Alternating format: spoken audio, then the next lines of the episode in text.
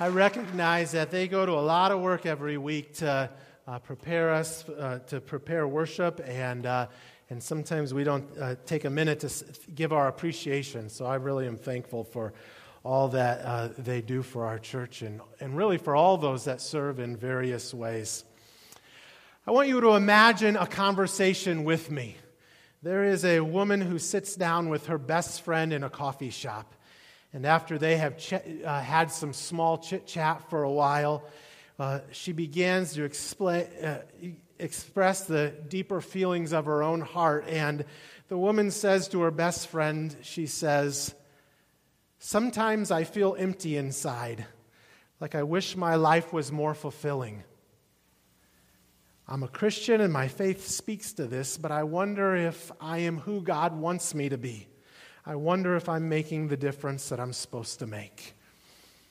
And I think what this woman expresses is actually quite uh, significant and natural. That within our own lives, it's really, a, it's really a statement of a desire to have a calling and a purpose. Frederick Buechner said, Calling is where your deep hunger meets the world's deep needs. And I like that as a definition as we think of our own lives. Calling is where your deep hunger, your hunger, that the, the desires that you have naturally within you, meet up with the world's deep needs. And when those two things intersect, if uh, people find purpose and meaning and fulfillment in life, and then ultimately, if this is the Lord's work, it is where His kingdom is advanced. Ephesians 2:10 is a great verse along these lines. It says, "For we are God's handiwork, created in Christ Jesus to do good works, which God prepared in advance for us to do." God has created each of us with purpose and meaning and value, and He has created us to do good works. And part of His creation of us is that He has wired us each a certain way. This morning, I want to think about that wiring. The way that the natural inclinations that we have within our hearts and within our lives. And we're going to speak directly to the idea of our personality. It is interesting to think about God's calling upon our lives uh, in light of our personality and the way that He has made us. Personality are just certain traits that come about that are just naturally in us that we don't necessarily cultivate. They're planted there by God Himself, part of how He has created us in His image. Some of us would rather bury our heads in a book on a Friday night and get lost in our own thoughts and deep thoughts of others. And then some of us would think that is the worst Friday night you could have. You want to party it up with your family and your friends. Some of us love just the detail of logistics and number crunching, and some of us hate that kind of stuff and would much rather just think big picture and have our heads in the clouds and to dream a million miles in the sky. Some of us caring for people and being sensitive to their feelings and their needs come so naturally, and others of us almost want to say, Don't bother me with feelings. Let's just get the job done. You see, each of us is wired slightly different, and none of those are bad. In fact, I want to highlight these things and begin to draw them out because I want us to understand that God has called us not to try to be someone we are not. Now, He transforms us to become more and more like uh, His Son, Jesus, but He has really called us to be who we are originally intended to be. And part of that is how He has wired us how our personality comes out. Ephesians 4:11 gives an interesting list here. And we could expound upon this list in many different ways. We look at these as maybe church offices or spiritual gifts. But I want to take this list this morning and just wrestle with the idea of five personality types based on Ephesians 4:11. Ephesians 4:11 says so Christ himself gave the apostles, the prophets, the evangelists, the pastors and teachers. And I think we can look at those and we can begin to identify ourselves somewhere along the way. So before we do that, let's take a minute and pray for God's help this morning. Father God, we come this morning, and it is our desire to be in the center of your will. We pray now that you would come and be our teacher, that you would draw us to yourself and help us to receive from you what you would have for us today. And so we commit this next time to you. In Jesus' name, amen. All of us is unique, uh, right? Each of us have unique interests and passions and gifts and personalities.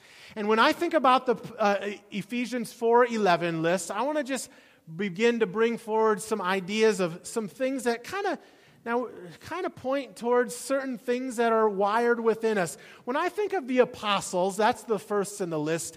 One of the things that comes to mind is that these apostles are visionaries. They get a vision for what God is calling them to do and where He is calling them to go next. And I think uh, some of us have been wired just that way. We love to dream and to think big, that we are visionaries, so to speak, thinking of new ways to do things, thinking of better ways. The prophets are kind of like the justice seekers. They, no, they notice when someone is being treated wrongly or, or unfairly, and, it's, and just their natural inclination, they get worked up and they want to make that wrong right. And they want to stand up for those that are being mistreated. And so we have the justice seekers. And then when I think of the evangelists, I think of those that are just really good at welcoming. And I'm going to talk about how some of us just have a, a welcoming personality. Some of us, uh, some of you are just so able to naturally make people feel included. Well, uh, just by your personality, you are able to draw others in and they feel comfortable. And then we have the, the pastors, or the, some translations will say the shepherds, but the, what I'm highlighting this morning is the idea of being a caregiver. You have the sense of when someone is hurting, and it comes naturally for you to just come alongside of others in their hurt and in their pain and in their struggles. And then some are teachers, they're just master communicators. They have a way with their words and they are able to make difficult concepts understandable.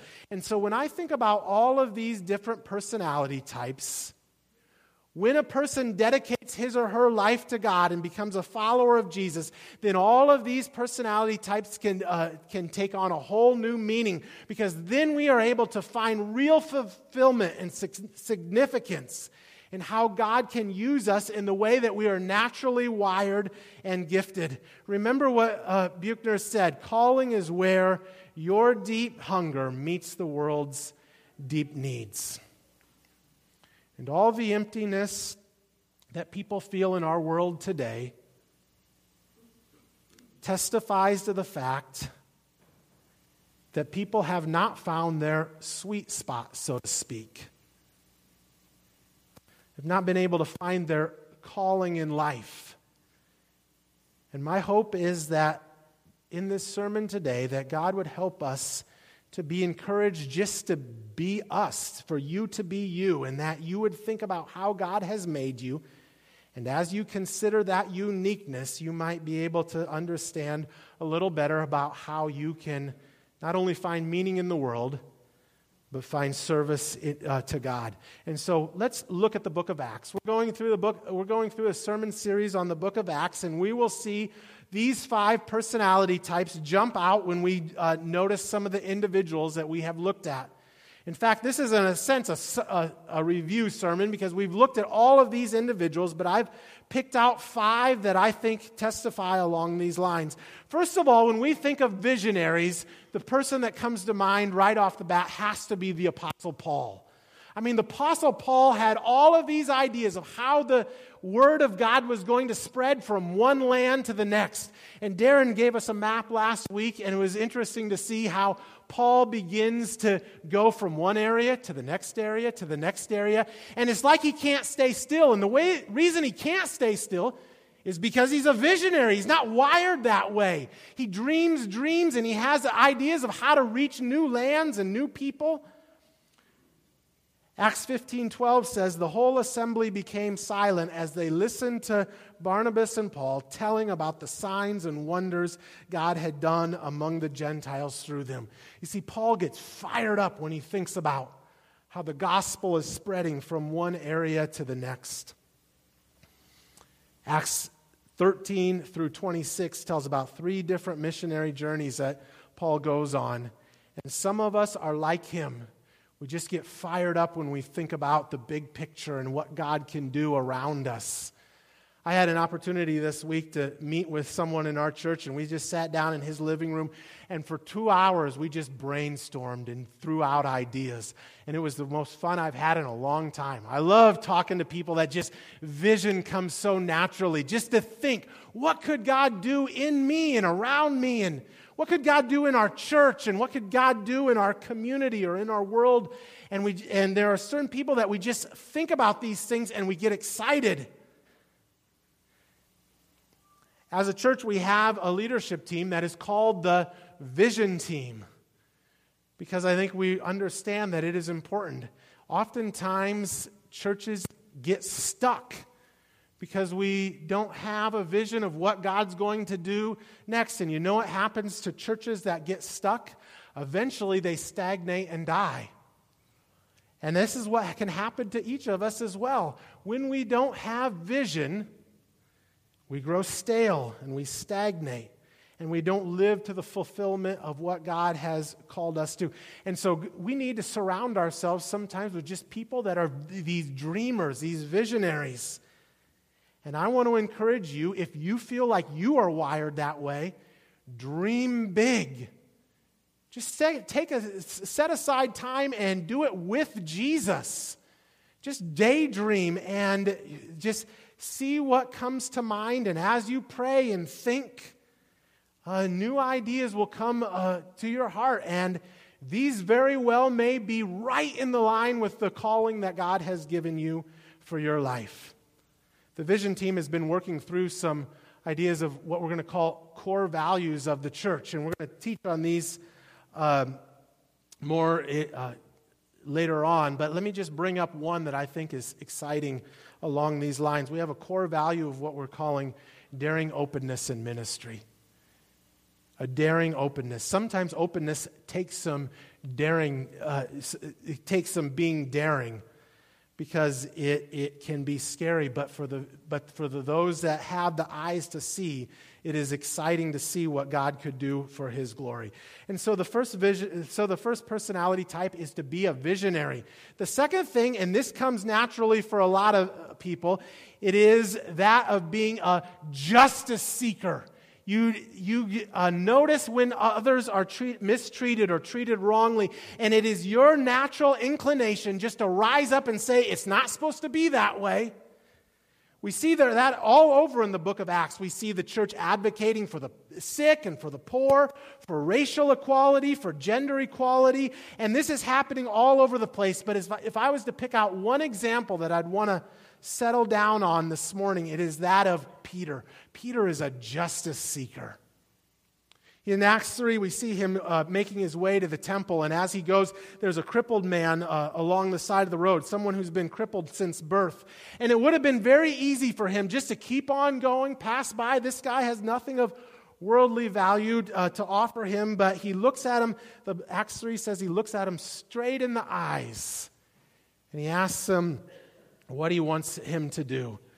And then Peter goes on to say, Silver and gold I do not have, but what I do have I give to you. In the name of, of Jesus Christ of Nazareth, walk. See, Peter sees this person, and this has not been right. This has not been fair. But where I really see this, the justice seeker of, of Peter come out is in the next chapter. The rulers and the elders, they don't like that this man has been healed. And notice what Acts 8, 4 8 says. Then Peter, filled with the Holy Spirit, says to them, Rulers and elders of the people, If we are being called to account today for an act of kindness shown to a man who is lame and are being asked how he was healed, then know this, you and all the people of Israel, it is by the name of Jesus of Nazareth, whom you crucified, but whom God raised from the dead, that this man stands before you healed. And you can almost hear the uh, justice seekers in the background saying, Yeah, you take it to him, Peter. They're getting fired up because it is not right uh, what is being done to this man. And the justice seekers will not let it just go by without, uh, without standing up and being his advocate. Martin Luther King was that kind of man, wasn't he? He noticed the inequalities all around him and he had a sense of justice, did not want anyone to be mistreated. And when he spoke, you could sense that the emotions rise up in all of those who had a similar heart. And there are some among us who are really wired this way.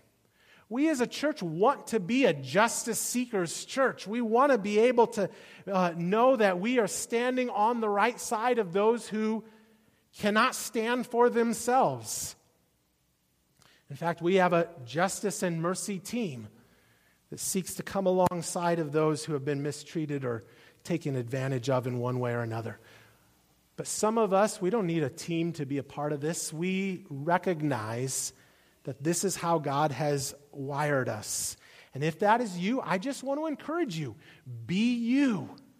Open up your eyes to the things that are happening around you, and you will know, you, you will notice those that need an advocate and to come alongside of them and to stand up, even if it's against the rulers and authorities, like Peter did, to stand up for the right, uh, so that right, so that wrongs may be made right and to do it as Peter did in the name of Jesus.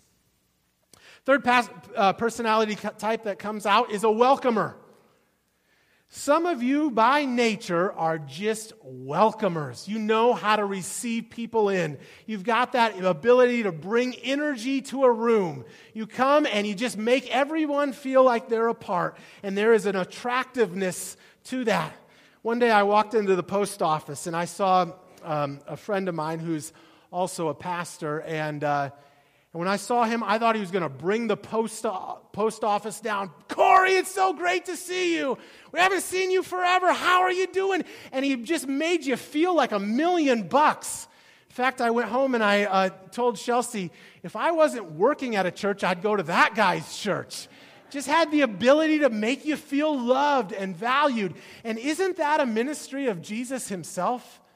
to be able to communicate just with our personality that you are loved and you are valued. And some of you are just, that comes so easily and so naturally. You're a welcomer, so to speak. Philip in the book of Acts was that kind of guy. We see Philip in chapter 8. Uh, he comes across a stranger to the, to the area.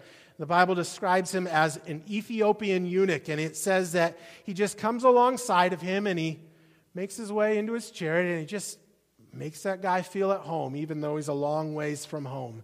And Philip asks him, Do you understand what you're reading? He's sitting there with the scriptures in front of him. And what Peter, what Philip's doing is he's putting, he's getting in welcoming mode. And he's going to draw this man into the family of God. And the eunuch's, uh, the Ethiopian eunuch's response is, How can I? He said, unless someone explains it to me. And they just have a natural conversation for a while, and then the man, he gets really excited. And in fact, in verse 38, it says, As they traveled along the road, they came to some water, and the eunuch said, Look, here is water. What can stand in the way of my being baptized? And he gave orders to stop the chariot. Then both Philip and the eunuch went down into the water, and Philip baptized him. In other words, Philip just let him know this is where home is. You're meant to be a part of the family of God. And some of you are like that. You got that personality that you are able to receive others in. I just want to encourage you in that. That is such a blessing. Just be yourself, even when you come to church. Be a welcomer. In fact, we got a welcoming team, and you can sign up, put it on the back of the connection card. Welcome team, and Darren will get in touch with you. But no matter whether you're serving on the team or not, and, and it doesn't even, it doesn't mean 10:30 Sunday morning, just all of your life, be a welcomer. Embrace who God has made you and to realize that you can do tremendous value in the kingdom of God by just drawing others in.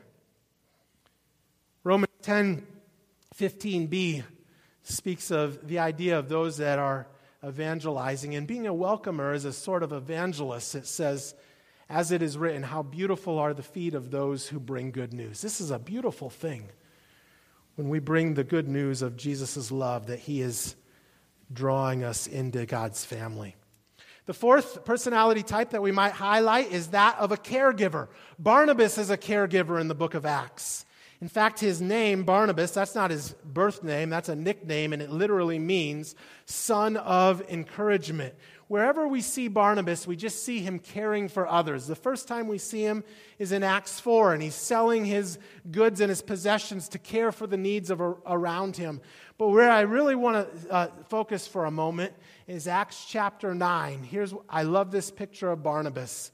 You see, everyone noticed that this guy Saul, who used to be a persecutor of the church, uh, he was converted, but people didn't want anything to do with him. Now, Barnabas had the ability to see what was in his heart. And Barnabas comes around uh, uh, alongside of him, so to speak, and kind of puts his arm around his shoulder. And he introduces him to the apostles. And then Saul, who we later know as Paul, is received in. Caregivers have the ability to do these kind of things, to see what's in our hearts, to come alongside, to put our arms around one another. Not to solve the problem or to make people happy necessarily if they're going through those difficult times in life, but to help them to see the grace that is operating in their lives. And they can sit with them sometimes, just in their sadness or their grief or their discouragement, in their confusion or whatever else may be going on in their hearts. Look at this passage with me, real quick. Acts 9 26. When he, being Saul, came to Jerusalem, he tried to join the disciples but they were all afraid of him, not believing that he was really a disciple. So Barnabas took him and brought him to the apostles. He told them how Saul on his journey had seen the Lord and that the Lord had spoken to him, and how in Damascus he had preached fearlessly in the name of Jesus. A few weeks ago, as the service was coming to a close, I noticed a woman in the congregation, and I knew that she had had one of these weeks. I mean, just a terrible week. Uh, and, the, and the tears started flowing down her cheeks. And I made a mental note to go and talk to her when the service was over. And so after the benediction, I made my way there. But before I could even get there, another church member had just come alongside of her and put her head on her shoulder. And so I just thought, let's let the caregiver be the caregiver. And I don't know, to be honest, I, let them be alone for a while. I came back later and talked with her, but I don't know if any words were shared. But to me, this is a wonderful ministry that just flows out of the way some of us have been wired and geared. And you might just say, that's being a friend, or that's being a loving person to, uh, uh, that's being loving to a person in need. And that's true, but it is also a ministry because God uses you in that time and, and space. Romans 12, 15 is kind of like a caregiver's life verse. Rejoice with those who rejoice, mourn with those who mourn. And so, if you feel like you've been wired that way, if you know in your heart, that's my personality, I'm a caregiver, then look for those who are hurting. You have the ability to look in their face and in their eyes and to sense that pain and that hurt. And then just be willing to come alongside of them. And not only will they be blessed, but you will be blessed as well, because this is part of the good works that God has created you to do. And then finally, we have those that are teachers.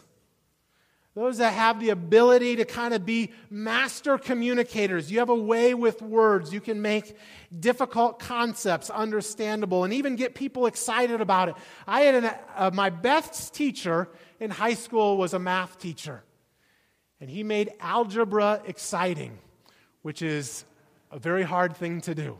he was a master communicator. And some of you are kind of like that. You're good. You just are able to communicate these type, uh, communicate whatever is on your heart. James was like that. James in Acts 15, 13, we, we see him. It, it says, when they finished, James spoke up. Brothers, he said to me, listen, brothers, he said, listen to me. And then he began to teach the people, and it says that he had everyone's attention.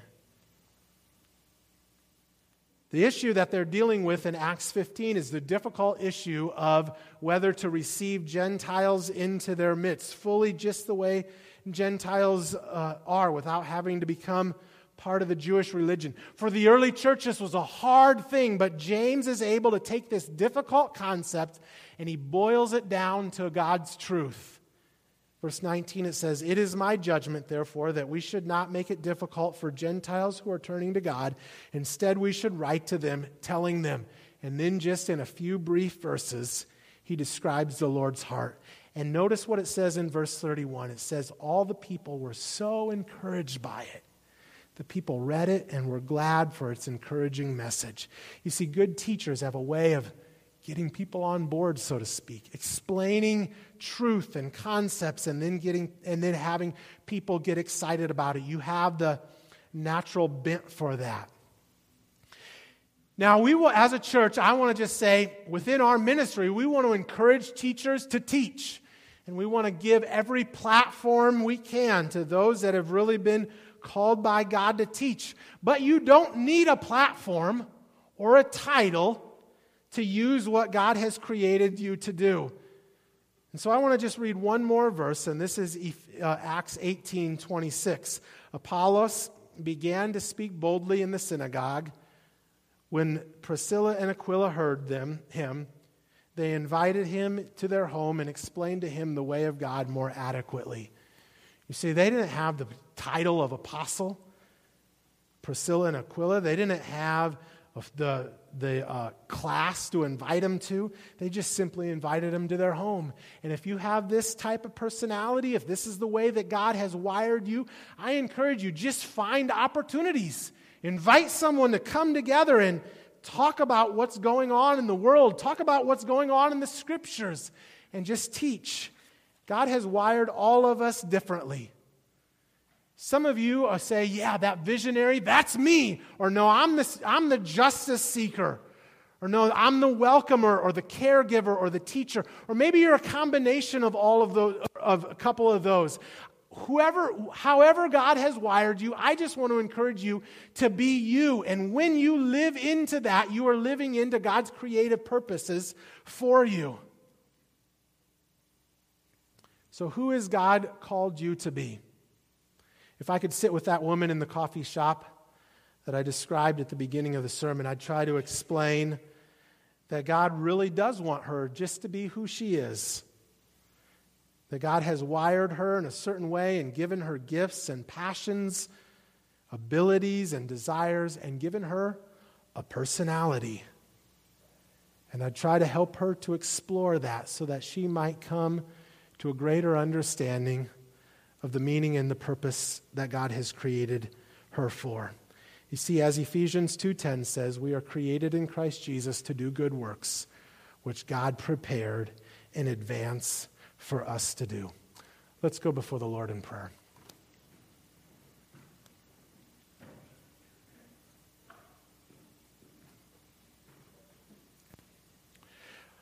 Father God, I thank you that you have created each one of us that you are our children, and that when we were knit together in our mother's wombs, so to speak, that you formed and fashioned us in ways that were just the way that you wanted it to be done, that you uniquely gifted us, that, uniquely, that you uniquely uh, gave us personalities and abilities. And God, I just pray for each one here today. I pray that they would find their calling because there is so much emptiness in our world today. People run from one activity to the next without really any meaning or fulfillment. And I realize that that meaning and fulfillment are ultimately only found in you, Jesus. And so, God, I pray for each of us that you would draw us close to yourself and help us to receive you and all that you would have for us, that we might find real life. As Peter said, Where else are we going to go, Lord? It is in you that we have life. And so, God, we pray that we would run to you today and that you would fill us up. Help us to embrace who you have made us to be and help us to find, even in our personalities, a calling that we might uh, be able to live for you and serve you with all of our lives. And I pray this in Jesus' name. Amen.